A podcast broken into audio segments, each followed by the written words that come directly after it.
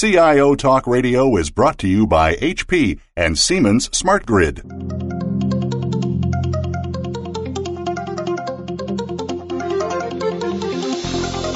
Welcome to CIO Talk Radio with your host, Sanjog Aul. All All comments, views, and opinions expressed on this show are strictly those of the host, guests, and callers. Now, here's Sanjog Aul. Good morning and welcome to CIO Talk Radio. To learn more about the show, please visit www.ciotalkradio.com. And as always, we invite you to join the discussion on Twitter, hashtag CTR Live, and look for this show as hashtag leadership. Now, today's topic is building a high trust organization, and our guests for today's show are uh, Dr. Robert Hurley, who's a professor at Fordham University and is the president of Hurley Associates. Morning, Bob. How are you? I'm great. How are you doing? Oh, I could not be better. It is just a day before uh, the long weekend, so you know you get started for your barbecue. So, uh, well, let's warm things up, shall we? Uh, yep and uh, and then we also have uh, Dr. Frank Sirianni, who's the vice president and CIO at Fordham University. How are you, Frank? I'm great. Good morning. How are you today? I could not be better. As I mentioned, we are all charged up, have a long weekend, relaxing, and there's a lot of fun stuff coming ahead. So uh, things are going okay. The work life and uh, uh, how how the business is treating you. Oh yes, the Fordham's had a very good run over the last ten years, and and we're enjoying the fruits of that success. Great. Now, any leader in any industry might feel as though they have a great workforce culture or environment, and that their internal trust is just fine.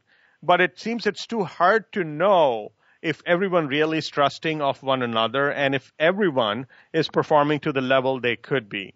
So when we say, and this is a question for you, Robert, when we say organizational trust, are we talking about just the internal workplace culture, or is it the perception consumers have of your company and whether or not you can be trusted? That's a topic for another day, perhaps. But when we talk about here in, in, in a company, or when we are saying we want to build a high trust organization, it seems like at least it is um, within the organization and maybe with your value chain partners. I think that's a, good perspective. Uh, you know, and I, I, I'm glad that you mentioned up front because, quite frankly, if you have trust within inside your company, but it doesn't translate to external stakeholder trust, it's not very effective, right? Uh, so I actually talk about a chain of trust that really starts inside the organization, but then extends back to suppliers and forward to to clients, to investors, to communities, and that in the middle of that is this thing we call organization, right? and that the chain of trust is only as strong as its weakest link, and that particularly is true inside the organization. So, so high trust organizations are critical to performance, and um, and you know I, I define trust as a judgment of confident reliance in a person, group, or organization, and it's it's based on positive expectations of future behavior. Uh, and in any organization where you have dependence or interdependence, trust is essential for effectiveness. It's essential for cooperation. And so employees need to trust each other, employees need to trust leaders, departments need to trust each other if that value creation process is really going to be effective. Now, um, Frank, do you think we can have a, a litmus test that we can perform at any given time and get a very good accurate reading on what the trust level is or you basically wait for a breach of trust for you to suddenly wake up and make do the damage control no, I know. I think certainly in an IT organization, uh, just in terms of the internal dynamics, trust is critical. People perceive IT in terms of specific set of services, uh, you know, portfolio of services. But in order for those services to be there, you have to coordinate uh, people with from very different disciplines and orientations, and that requires trust. And I think very quickly I can see there there are certain indicators. I think for me, for example, too many email communications versus you know quick uh, one-on-ones. CCs. When I start getting dragged down into a project or an issue, I think people are now. Uh, you know, doubting their friends, their colleagues, and looking for help. So, or a lack of common information and shared understanding about where you're going or direction or vision. So, I feel um, in those, I think, come from a lack of communications, and I will probably talk about communications a lot here. Uh, so no, I, I think that there are indicators, uh, and and and you know you have to. Uh, this idea of delegating or trusting your your subordinates to get to to not just execute, but to trust their subordinates to make the appropriate decisions at their their levels. So yeah, no, I, I think they're for me they're a test, uh, and my nose goes up right away when I, I smell something. I would echo that. Uh, you know, and most most uh, companies actually in their annual climate or culture survey have a few items that measure trust. So that's an indicator. We at the uh, Consortium for Trustworthy Organizations at Fordham University have developed an instrument to actually measure organizational trustworthiness. Uh, it takes about 15 minutes to complete, and it it sort of gives you a pretty robust diagnostic of, of the level of trust and more importantly the areas you can work on. But one of the one of the I would echo what Frank said. One of the first things you look for engaging trust is the level of open communication. When when there's distrust, there's an impoverishment of communication. And instead of open, transparent communication, people sort of go off the grid, so to speak, and, and engage and, and communicate within their trusted coalitions. And so what happens in the low trust scenario is there's really an impoverishment of communication across the organization. That that there's, intense communication within trusted coalitions, but not across them. The other thing you see in low trust organizations is what I call marginality, where people really don't care about the enterprise. They act to protect their own interests, but they don't act to protect the enterprise because they, there's no sense of identity or bond that connects people. Um, so you see disengaged employees in low trust environments. So if you're looking for trust, look for lots of communication, lots of engagement of employees. So uh, basically, Robert, you just mentioned about lack of trust, and they don't care about the organization; they just care about themselves. What has caused something like this? Because frankly, we can all be scratching our heads that where is where are where am I going wrong, or where are we going wrong as management? And this could be happening. It might be simmering, and then suddenly it goes beyond that threshold, and when you start noticing those obvious signs of lack of trust. So, uh, you know, we uh, in in in my book, The Decision to Trust, I talk about you know uh, sort of how you build trust, and and um, um, and it starts with really having a common purpose.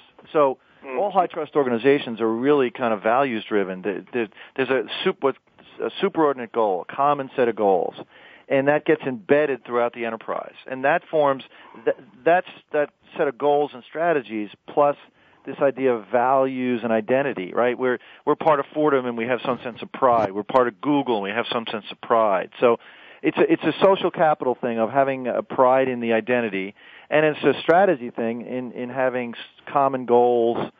Uh, and so it starts there, and then leaders are critical. I mean, you cannot have a high trust organization unless you have leaders that understand trust and are embedding trust and trustworthiness deeply and pervasively in the organizational system.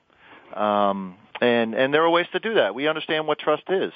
Uh, we understand what trustworthiness is, and because we understand what those things are, we can systematically embed it into a company. And the the folks that do that are leaders. No, definitely with, with most organizations today, with the, the workers who are working there have a level of maturity, I'm assuming, that they would not show very explicit signs of lack of trust. They would be somewhere in between. So sometimes they will look like that they are totally in love with the organization, do the best they want to do. But then when uh, there are situations where their own uh, reputation is at stake, they suddenly change from d- demonstrating that still no matter what is going to happen to me let the enterprise be the first one that we should defend and or take care of they suddenly get down to that personal level yeah. so uh, yeah go ahead and then and then what you see is you see lots of turnover mm, yep, uh, when the job market gets better, you see people exiting, and and quite frankly, the people that exit first are the best people. Uh, so this is why you know high trust organizations have much lower turnover than their their competitors. Um, so, and that's a tremendous advantage uh, when in a, in a when the economy is growing and there's a very good job market because they retain the best people and they attract the best people. And what I, do I we? Want to, I want to echo that uh, because that's exactly what was on my mind. And, and turnover is costly both in terms of financial resources and productivity and it's it's one of the first signs, uh, one of the first casualties, and that just leads to in an IT organization, You know, some of the functions are commodities, but the ones that you're retaining, the ones that you're employing actually in the enterprise, those are usually uh, critical and and and provide intellectual capital that you need. No, Frank. In fact, yeah. Go ahead, Robert. Um, you know, think about how the world of IT has changed. Just take Fordham as an example. I've been at Fordham 20 years. 20 years ago, quite frankly, I wasn't that interdependent with the IT department at Fordham. Mm-hmm. Um, today, um, I cannot teach my classes if Frank and his group don't do their job well, because I have tremendous amount of contact over the internet and Blackboard, et cetera. So, so technology has become a, a, a, a backbone of education for me. And so now that puts the professor, I teach management, and the IT department as interdependent partners. And so, you know, trust is really an issue when there's interdependence and vulnerability and risk and uncertainty, mm-hmm. right? Mm-hmm. I mean, you know, it, it, on Monday when I go to class, if Blackboard isn't working, I've got a big problem, mm-hmm. right? So I've got to trust Frank and his ability and benevolence and integrity and all the elements of trustworthiness, right? The alignment of interest that he understands that that he affects me in a big way, that he cares about that, that his employees care about that, that they're competent, that they're to when they say they're to do something, they do it. If all those things happen well, I develop this sense of positive expectations about the IT department and Frank. And that that's what we mean by trust. Now, think about that. How do you build those elements of trustworthiness in an organization when you've got, you know, 15 priorities and, and time factors and budget issues and change and uncertainty?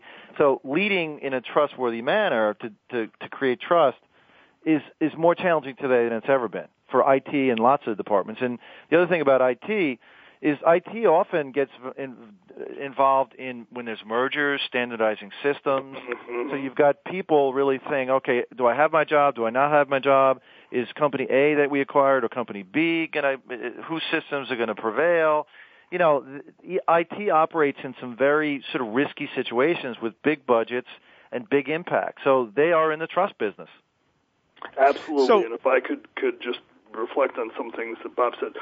Again, communications becomes very important in establishing that relationship, and because things things go wrong, it's IT. There's no one 100% uptime. Now, when there's a problem, I need Bob to trust that we're on it, we're bringing our best people to bear, and we're going to fix it as quickly as possible because he knows that we understand it's critical to the basic business of the university, one of the main basic streams is teaching and learning, the other is research and follow through, which I think in a way you alluded to, that you actually do what you say you're going to do. The, the, those are critical. So, Frank, yeah, one question I have for you, Frank. Uh, the the way you look at trust, if it's if you were to compare this to a mirror, once it is cracked, you cannot take it back to the original shape. So, do you think we should take this as a, a sign that once maybe there were some damages done in the past which bro- broke the trust in an organization or maybe in, in, a, in an individual's uh, heart and mind that this cannot be trusted or my coworkers cannot be trusted. Do you think it is worthwhile doing damage control and try to salvage that situation, or is it better that the person seeks other opportunities to make a fresh start and you also as an organization make a fresh start? Well, I think first you want to attempt to solve to to fix the situation. You and you know introduce people to some processes where they can understand what's going wrong and how they can improve. But sometimes that doesn't work, and they need to seek their success elsewhere. But I believe there are a lot of things you can do uh, uh, to to uh, help people remediate these. You know, we're an institutional employer, and it's not just universities. There are lots of institutional employers. You know, the the, the mutual companies, uh, insurance companies in general, and so on. So uh, the culture is such that people have a long memory, and something that happens, you know, at another time is relevant. You have to break that. You have to introduce opportunities for people that I don't mean exercises to work together on real projects where they can see each other's competencies and move forward. If they can't do it, then yes, they need to to find other opportunities. My responsibility is there are times when I have to intervene. And my role at Fordham is very much a corporate CIO. I mean, I have a big organization, a diverse set of services, and I'm an officer of, of the corporation. But there are times you know, I'll just start going to directors' meetings in all the verticals. We have division-wide meetings, going back to the shared vision, understanding what we're trying to do. We we have a set of strategies that are linked directly to the university strategies. Everybody, down to coders, need to understand what what they're working on, why it's important to the university. If they can't make it, then yes, we're not averse to asking them to move along. So uh, let's take a quick break, listeners, and when we come back, uh, let's look at what is it that we have to do in order to bring all people that we have at the same level of trust because you could have some people who are less trusting by design. Other people are like healthy skeptics. Then there are people who are just simply, they, they, they totally don't see anything in a, in a manner where it would be trusted. So do you think you can have a broad stroke approach to building trust or you have to take each individual, each individual uh, to the side and kind of mentor them and bring them to a common benchmark, which will create an organization wide, a common level of trust? Please stay tuned. We'll be right back.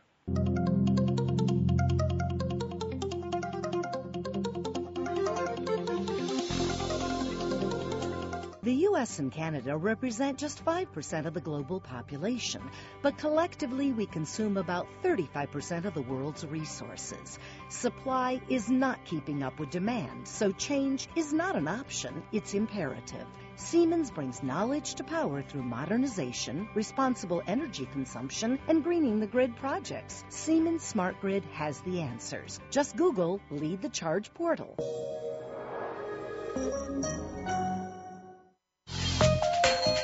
HP is proud to sponsor this program.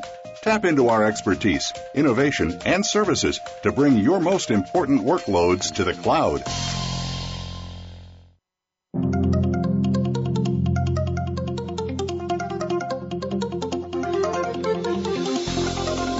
You are listening to CIO Talk Radio with Sanjog Aul. To learn more about the show, please visit www.ciotalkradio.com. If you have a question or comment, call toll free at 1 866 472 5790. That number again is 1 866 472 5790. Now, back to the show. Here's Sanjog Aul. Welcome back. So, uh, Robert, the question here is that as a DNA of an individual, most people, or in fact, each individual has different level of, um, you know, propensity to be trusting. I mean, you, you'll you'll see a lot of people telling each other, okay, this person is more trusting versus this person is healthy skeptic versus this person is totally right. going to do all the due diligence required as if the other person is an enemy. So when it comes to that level of DNA, and there's going to be definitely a mix in an organization, what type of an approach would actually bring a common denominator, which is just about enough trust for an organization to function properly? So uh, in in uh, in 2006, I wrote a Harvard Business Review article that talked about this, and then it's part of my book also. Uh, both of those uh, writings are called "The Decision to Trust." One's an article, one's a book. But in the in those uh, publications, I have a 10 factor model that, that determines when people decide to trust or when they decide to distrust. The first three factors get at what you're talking about, which is the disposition to trust. we vary as human beings in our disposition to trust, our, our ability to be to to, uh, to uh, offer trust to others. Some of us trust blindly, some of us never trust. Um, by the way, this also varies by cultures you look at mm-hmm. uh, across the world, there's some cultures that where about 20% of people say that most people can be trusted. If you look at the Nordic countries, it's about 75% of the people who say most people can be trusted. So this, there's individual differences and then there's cultural differences. Um, uh, there are three factors I look at that, to judge the disposition of trust. You could look at more, but three pretty much capture it. One is adjustment or neuroticism people who by their nature are worriers and are sort of low in adjustment tend to have more trouble with trust. Another is risk tolerance. People who have a low tolerance for risk tend to have issues with trust. And then the third is, is power. Powerful people tend to be by nature more trusting and low power people uh, by nature tend to be um, less trusting. But your question gets at, well, given those differences, what do you do? And that's where the rest of the model comes in. Um, first of all, you have to understand that not everybody who works for you is going to is going to be on the same schedule. with respect to trust. You may have to invest lots of time in communication and other things to build trust with the low disposition of trust employee. You may have other people on your team who trust all automatically. So you, you should be somewhat individualistic in terms of how much time you spend, how much the relationship development time you spend. But all people uh, will benefit from building trustworthiness into the relationship. And I identify six things that you can do to build um, trustworthiness into a relationship that can even make low disposition to trust people decide to trust. And the first is benevolence. Uh, do you care about people? Do you demonstrate that you care about people in, in what you do as a leader? Uh, alignment of interest. Do you create alignment of interest or you, you uh, pit people against each other, right? When our interests are aligned, we tend to trust. Uh, by the way, you can you can use this uh, use a mnemonic to remember these. It's called basics. Basic with two C's. B benevolence. A alignment. S is similarities. Do we have any kind of identity uh, commonalities? Do we feel like we're part of the same tribe in any sense? If we do, we're more apt to trust. Uh, I integrity and predictability. Uh, if you if you do what you say you're going to do consistently, you become more predictable and you make even low disposition to trust people more likely to trust you. Uh, C is competence. You have to be competent. You have to demonstrate your competence. It's a, uh, people don't decide to trust people they think are incompetent and can't deliver on their commitments. And then the last piece is communication, which we've talked about a lot. Um, are you an open, transparent communicator? So, so if you have low disposition people working for you, and you want to build trust, you need to embed many of these six elements of trustworthiness into your leadership and deeply into your organization if there's going to be trust. And while this is a great, uh, uh, basically a framework that you uh, offered, Robert, Frank, do you think if you were to adopt this in your organization, and I'm sure you would have different levels of trust existing, what challenges that you foresee as part of implementing and, and also as part of gauging what is the outcome? Well, first of all, I think it's a very good model, and while I haven't formally adopted it, I think it hits on, I think, the the complementary nature of leadership and management, and in my mind, leadership being the capacity to create that shared vision and understanding, commonality, all of those variables that Bob talked about. But management means touching each person, in my mind, you know, where they live and, that, and where you address the, their the variability of their personalities, temperaments, needs, what motivates them. And um, you know, you have a when your organization is complex, and Fordham is complex. It's complex behind beyond its uh, sort of six hundred million dollars in revenue and, and and scale you know, because we have 11 lines of business, we have multiple locations, we have various levels of international engagement. So now you have employees and staff, um, you know, engaged in in supporting a variety a variety of initiatives and tying that back to the common shared vision at different levels can be a challenge. But I, I think again, it, it's it's the management part where you're reaching each individual or each group uh, at their core needs and competencies. The other piece is the follow through, and I think part of uh, uh, trusting the leader as the C level person is being very transparent about, open about what my role is. And I do spend time uh, talking uh, to people. We have a performance management system that we put in place in IT at, at Fordham, which is very specific to our organization, in which everybody has specific goals and professional development goals. But additionally, I've introduced this Fordham IT Laureate program for high high potential people, which they respond to a few essays. And one of the things they get is an hour a month with me. And one of the things invariably they want to know is, what do you do?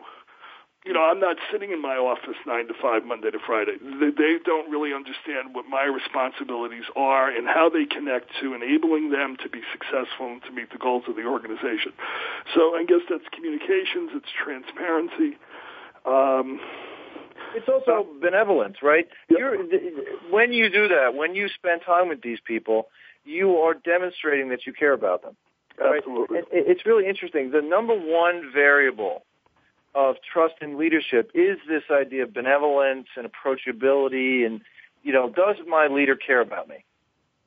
and and you do that by making time for these people and getting to know them uh, um, in some fashion, uh, developing a bit of a relationship. Now that gets more challenging as you as the number of employees becomes larger and larger, and as your span of control increases.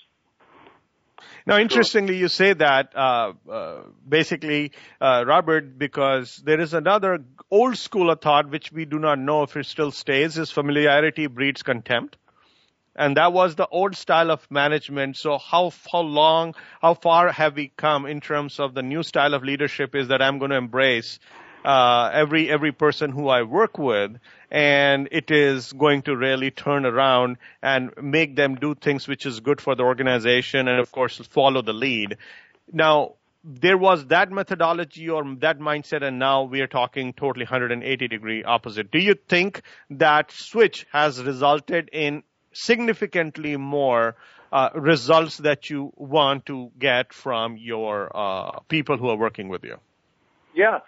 You know, I, I don't know that there was ever a school of management that said familiarity brings contempt. I think that was probably more talking about marital relationships. Uh, but, but, uh, one of my mother's um, favorite. Uh, but um, uh, there's no question that if you look at the most successful high trust organizations, uh, Google, Zappos, um, Southwest Airlines, um, uh, Microsoft, they all have common elements, which is that they are investing in people. They are getting employees uh, they are who are engaged, who care about the enterprise, um, where there's some sort of um, uh, sense of identity. I won't go so far as to say loyalty, but I will say that there's a common sense of identity that we take pride in being part of this organization and that comes from a a sort of uh, uh, a a good relationship between the employer and the employee. Um, so that is familiarity. That is basically relating. That is basically saying we care about you, right? So Google uh, is now teaching their employees about emotional intelligence. Right, mm-hmm. uh, they, they're developing their people. They're they're they're investing in innovation with their people. Uh, it's a symbiotic relationship that can be characterized by trust versus a dysfunctional relationship that is characterized by distrust. Let's take a quick break, listeners. When we come back, uh, we talk about, uh, and this will be a question for you, Frank, in terms of uh, a trusting leader. If you want to be seen as a trusting leader, you're expected to be a person uh, with integrity and someone who makes commitment and always follow through, etc., etc. Now, there are times when you could have conflicting requirements that on one hand management wants to do certain things and you've made a commitment to your crew or your extended organization or place people who you even influence differently. And that's not very uncommon, especially at the speed at which business and technology and, and the needs of IT to help business changes. So what does a leader do where they have to meet the business demands and there have been somewhat, say, different commitments and, and expectations set for rest of them? Now their own, uh, not exactly integrity, but what they had committed to is at stake and that could also suddenly pull, pull their uh, leadership level or how the rest of the world sees them and how they follow that individual leader uh, back a couple of uh, steps. So how do we prevent from this damage uh, and and how do you prevent this damage from happening in the in the events such as where you have a tug of war going on between your crew and on the management on the other side? Please stay tuned. We'll be right back.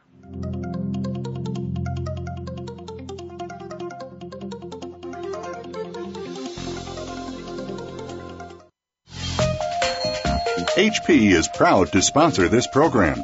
Tap into our expertise, innovation, and services to bring your most important workloads to the cloud. The US and Canada represent just 5% of the global population, but collectively we consume about 35% of the world's resources. Supply is not keeping up with demand, so change is not an option, it's imperative. Siemens brings knowledge to power through modernization, responsible energy consumption, and greening the grid projects. Siemens Smart Grid has the answers. Just Google Lead the Charge portal.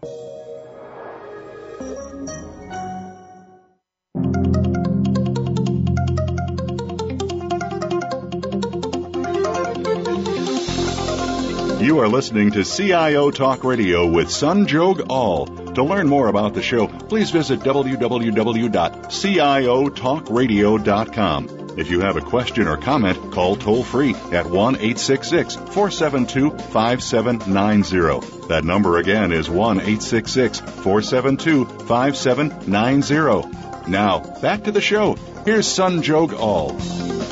So, uh, welcome back. Frank, uh, as we discussed, like to see how you expect or, or suggest other leaders handle where you have uh, conflicting requirements. Initially you might have set certain different expectations and now management wants you to go a different route and your own leadership and credibility is at stake. Thank you. That's a great question. You know one of the things i do is publish uh, the action minutes of my executive team meetings to the entire division. So everyone knows you know with decisions that were made and and it's of course there are there are occasions when there are confidential corporate items, but those are, are few and far between. However, those are the ones that may lead to exactly the situation where there's a change in direction, a change in commitments, and now you have to manage that process. It, it, it's a big challenge. Um, and again, I, I take to the field. I mean, I do on a, I wouldn't say regular, but a systematic basis visit department meetings in my organization. And I expect to hear people, and they're pretty frank and forward, asking questions uh, specifically about things they've read uh, that we decisions that I made and these changes in direction. And, and to the best that I can, I, I tell them what what decisions were made at a board level or the CEO and and why. And I and I hope that I'm building on a trusting relationship, and they're going to believe that this is something that we have to respond to. You know, I don't want them to make me into a god that I'm. And some people do. They think that I control the entire university. You know, I get yeah. questions about things that don't work that I have. I'm just as you know subject to those processes as anyone else. Uh, uh, so I've had trouble managing that because we have created, we have led a lot of uh, or, uh, process improvements and changes, but there's still management decisions. So, uh, sorry for the sidebar, but there is a sort of over expectation that Frank Sirianni can cure everything, and that's within IT and without I, without the without the IT external to the IT organization of Fordham. Can I pick up uh, on that? If you, I said before that trust is about a judgment of confident reliance based on mm-hmm. positive expectations. So leaders have to manage expectations, right? Otherwise, you, otherwise people are going to feel betrayed, right? So part of the leader, what the leader has to do is, is frame and set the expectations that are reasonable.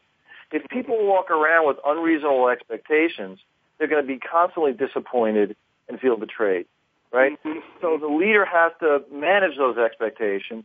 And so what Frank talked about earlier was great, which is to say, look, let me open up a window into my world and what I can control and what I can't control. And let me share that with you. So when we change direction, don't be frustrated.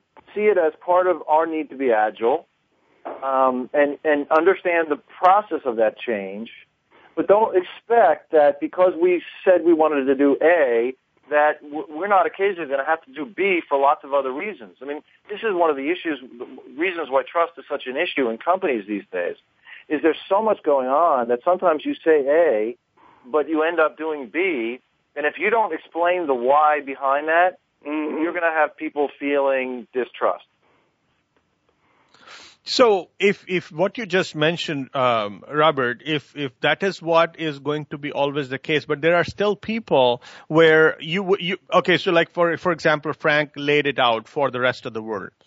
But how do you gauge if that has truly suddenly changed whatever uh, the the damage that could have been done? So so do you think it's his just duty to spread the word and, and pray to God that everything is going to be okay? Or is there any follow through to make sure and some kind of checks to make sure that whatever change in direction has not caused disruption in the, at the, in the trust level within the organization and so that he can take some subsequent steps? Well, you're asking the really tough questions here, aren't you? Um, I get um, paid for that, right? So yeah, right. So, so just uh, take as an example. Let's suppose uh, there's a change and the CIO communicates that change to all the employees. And let's suppose there's some people who just, for whatever reason, don't accept that, and they still think it's a, it was a it was a trust violation, it was a betrayal. Um, you, you cannot allow that to fester, right? And so it, that becomes really more of a group culture issue, which is that if we can't communicate to each other transparently why things changed and accept that as part of the, our, our, our tribe, as part of our IT community, um, then we have a problem. And that may mean that you have some of the people who are the wrong people. You know, Jim Collins' book, uh, Good to Great, talks about mm-hmm. getting the right people on the bus, right? what part of the, what you have to do as a leader is get the right people on the bus. And in the in the world of IT, that means you can't have too many people interpreting changes as as unreasonable trust violations when in fact you've gone through the steps to explain the why behind it. Right? Uh, you, those those folks that are going to forever be disgruntled, that's a problem. And so that's when you sit down with them and try and you know, take it to another level and say, look, we've tried to explain the why behind this, the need for change, and the need to be agile, and not see this as some existential threat. Uh, if we can't accept that, then maybe there's another place in the organization where you should be where those issues don't occur. Mm-hmm. Right? And maybe you put them in a place where there's very little change or where they can have control. I mean, you know, this doesn't make these people bad. It just means that they are, they have trust issues and and part of what good leaders do is they find the right seat on the bus for different kinds of people. And so, but what you can't do, you can't allow a minority of disgruntled people to poison the culture in your in the IT department. Because that will. So why would you live with? So Robert, you you mentioned this is important, but why would you then want to continue to cradle folks who would poison the environment. Is that is that a good idea that you keep finding a different seat on the bus? Well, can I can I? I think if part of a, a good performance management system, you know, is accountability, and for accountability to work, people have to have the appropriate assignment. And maybe there isn't a seat on the bus, but there are a lot of seats in IT. So uh, yeah, I, I totally uh, support uh, Bob's argument there, and that's kind of what we've done. We did a lot of reshuffling, and uh, when I came to uh, Fordham, it's, there was need for a lot of change. And in part of again introducing this culture of accountability and performance management was making sure people had assignments that they could be successful in. And then some people, yes, have to leave. We we said that earlier. But you, by the way, you know, think about this for a second. When when Frank comes in there and makes these changes, what a, what a high trust leader does is um, explains the rationale for change, so that the people don't think that Frank's changing because he woke up on Monday and felt was in a certain mood, right? There, there's there's there's a, an overall motive and intention that is the right thing for the enterprise, right? And all the changes are framed based on that superordinate goal, that that idea that look, it's not it's not what I personally necessarily want, but this is our vision, this is what's right for the enterprise, and so this is what's going to drive our change. So, with that said, uh, if we were to go and build a transparent organization, and this is for you, Frank, and where the workers and leaders are, have defined roles, as you mentioned, you did as part of the performance management. Do you think organizations, given the state of flux we are always in, we say we want business agility, we want IT agility, we want business and IT to get the next best thing out there and work on it. It's like a moving target. So, do you think your role that you've assigned to a person, which is becoming the basis of you building trust and other, you know, form of benchmarking that whether they will be good at that job or not, even that fundamental variable is shifting? so, yeah. So, so if you if you are saying that I'm going to create the role, what is the frequency uh, in which you will revisit these roles and definitions and expectations so that uh, you are able to maintain that level of trust and or productivity that you were thinking of, and your bus is not always uh, going to be wobbly. Well, formally, minimally, every six months. And not only are we working in IT, which is completely a moving target, but our industry, higher education, is under significant social forces for change also, which creates both a set of challenges and opportunities to, to the IT of folks. So no, you you you you review it frequently, and also we're we're starting to look at um, you know job rotations, shadowing. We provide you know, you know petty bonuses, you know good assignments, other rewards. Uh, and lots of professional development. And I mentioned this laureate program, which which uh, has um, within our IT org actually it's gotten some outside management notice. It's it's it's quite good, but it's it's it's something that people strive towards. So you look for a reward system. It's not all financial because we all know that's not just that's people are motivated by a lot more than that. But I, it's something that we're struggling with because we again we're an institution. Institution by definition means you know normative ways of doing things that don't change much. However, it hasn't changed much in a couple of hundred years. Uh, but we we can't sit on that because both IT and both higher education are are in flux right now. So it's it's continuous review. You know, I'm headed into an executive retreat with just my direct reports, and all of these issues are on the agenda. So, way, uh, uh, just to add something, um, the, the, the question uh, sort of frames it as um, it's top management doing uh, the uh, creating agility. I think actually in high trust organizations, it's mm-hmm. all, it's probably more bottom up. That Thank you. I totally agree. We're at middle out. We kind of focus on the middle out also. Yes. Yeah, it's the employees themselves that are saying, "Hey, wait a minute, uh, are we agile enough?" Right? But but interestingly, that only happens in high trust companies, right? So think about this for a second. If you need speed and agility, the worst thing you can possibly introduce into your company vis-a-vis social capital is distrust. because distrust is incredibly slow. When you don't trust someone, you start to read tea leaves. You start to figure out what's the real agenda versus right. It takes you it takes you hours, days, maybe weeks to figure out the real agenda before you can actually get anything done when there's distrust. Right. So when you have highly you... engaged employees and there's trust, boy, you've got a great prescription for agility, both bottom up and top down.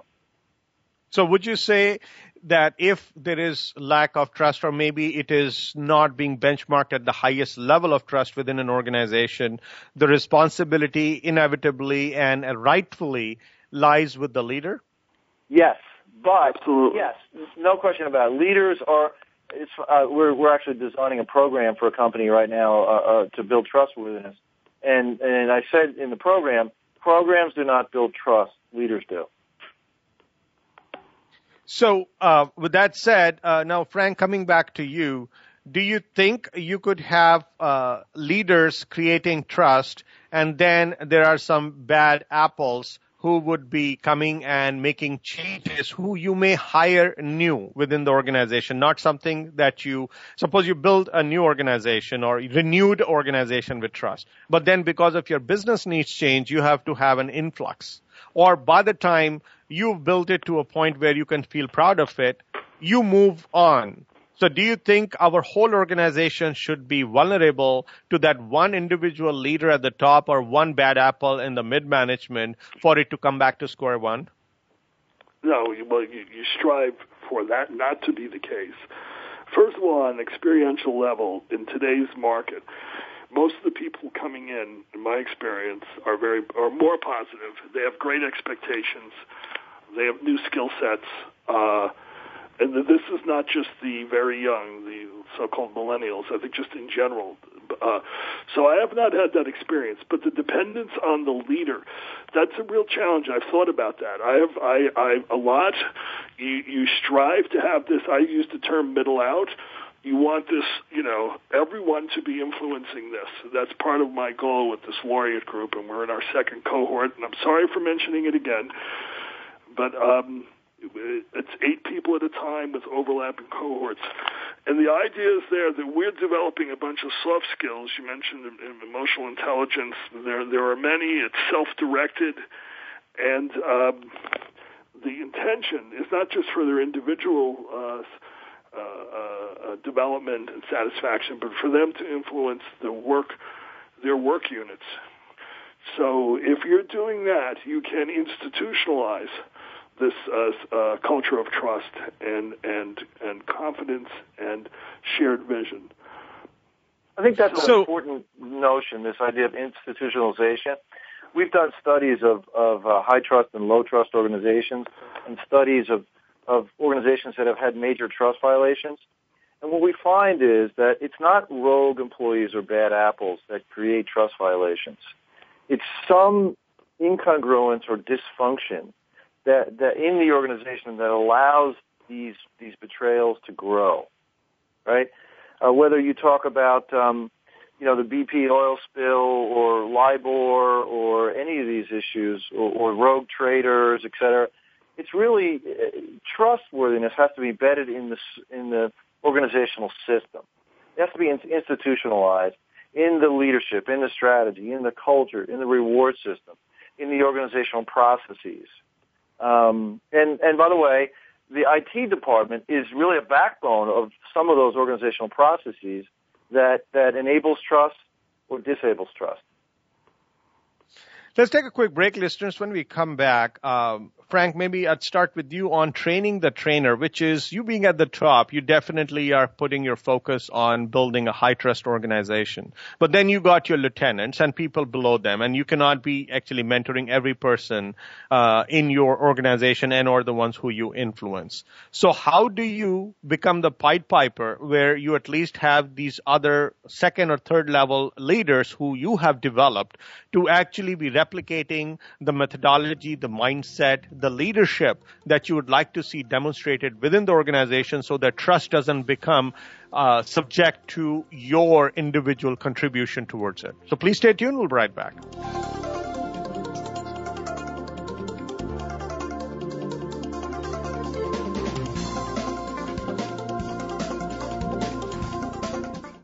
The US and Canada represent just 5% of the global population, but collectively we consume about 35% of the world's resources. Supply is not keeping up with demand, so change is not an option, it's imperative. Siemens brings knowledge to power through modernization, responsible energy consumption, and greening the grid projects. Siemens Smart Grid has the answers. Just Google Lead the Charge portal.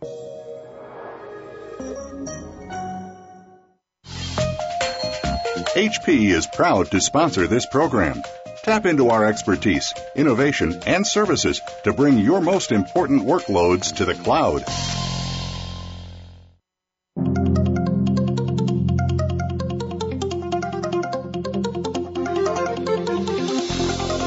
You are listening to CIO Talk Radio with Sanjog Aul. To learn more about the show, please visit www.ciotalkradio.com. If you have a question or comment, call toll free at 1 866 472 5790. That number again is 1 866 472 5790. Now, back to the show. Here's Sanjog Aul.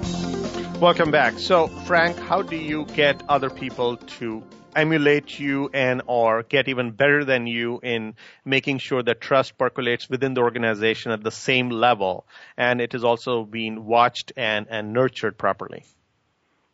Okay, well, the number one, uh, well, maybe not number one in, in, in, a, in a sequence, but my direct reports. And, and um, making it very clear to them. Uh, there's three people who are associate vice presidents, and my expectations of them uh, have to be clear, and that's done individually and together. And all three of them should be able to serve as deputies and oversee the entire organization. And in our performance management, we have core competencies which speak to values and how things get done, and to uh, remind everyone of my direct reports that their managers, that people are to be evaluated on how they do things, not just what they've done. Um, so this one is just using the systems that we put into place. And the other is uh, my is my visit, the visiting. You know, my, my time spent. I'm not a skip meeting fan, but we do do these a skip level meeting. Uh, more importantly, I like to visit uh, department meetings, and the directors have a an informal meeting where they try to hash things out. Appearances there. Um, and again, back to formal processes, this teaching of soft skills. Besides the laureate program, we've used. I'm not going to make an advertisement for it, but another program that I, I think is excellent which teaches a lot of the quote soft skills, which are essential to communicating, maintaining relationships, getting to yes, all the buzzwords and books that have been alluded to in these conversations. I don't know if it's perfect. I think it's a big challenge. It's, it's similar to the question of uh, it all hinging on me. I trust my direct reports. I'm not a micromanager, and they know that.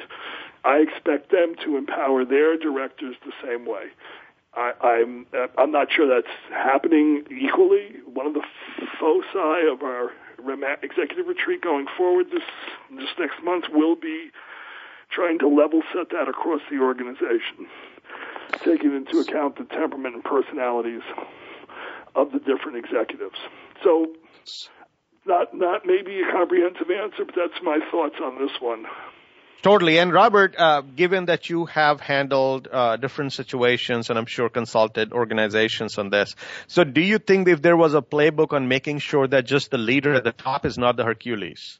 And instead, you have uh, other organ- other people within the organization who kind of follow suit and make that whole organization with a bunch of different leaders who are leading from the middle and establishing trust. Yeah, it's interesting. The, a very hot topic among boards today is uh, what's called tone at the top uh, leadership tone. Um, and I think the reality is that tone at the top is important, but it, tone at the top is not what creates a trustworthy organization. It's actually tone at the middle. It's behavior in the middle. Mm-hmm. So one of the things that the leaders have to do at the top is they have to make sure that people are down the line, down in the organization. They have to cascade this idea of lead, uh, trustworthy leadership throughout the enterprise, right? So what, what does that mean? That means your direct reports have to not all be leading in the same way, but there's certain fundamental non-negotiable aspects of leadership, uh, right? So um, uh, alignment of interests. You know, is there a transparent process where people's interests are aligned? Is there some basic level of benevolence?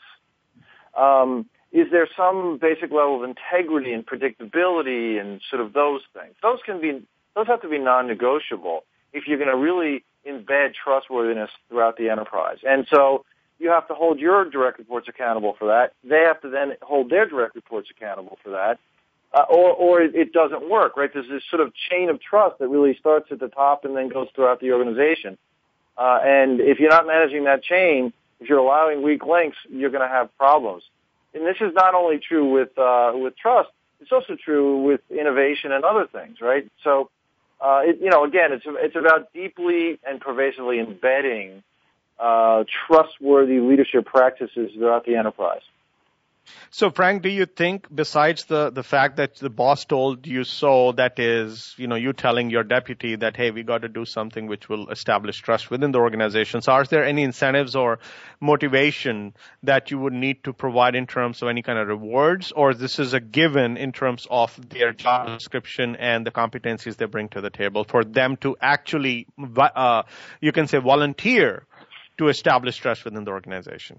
Well, it's not voluntary. I mean, it's it's it's it's a total. It's an expectation, and in each case, uh, there's only one person in my leadership team who is essentially in this two. Excuse me, two who out of five who are essentially in. Uh, pretty close to the position that they were in when I came. The others were created or, or redesigned or I hired and and this you know I know the teamwork or is sort of out of fashion, but I, I, I, I it's not out of fashion with me, and I expect them to, to, to again, be accountable for each other. Uh, so I, there's no special reward. This is part of, of uh, part of how they're evaluated, part of my expectations, part of the, the, the CEO's expectations. That this is what we're doing here.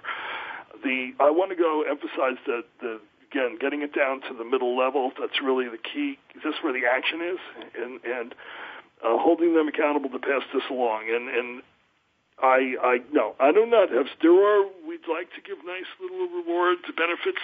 Some of those are just very soft.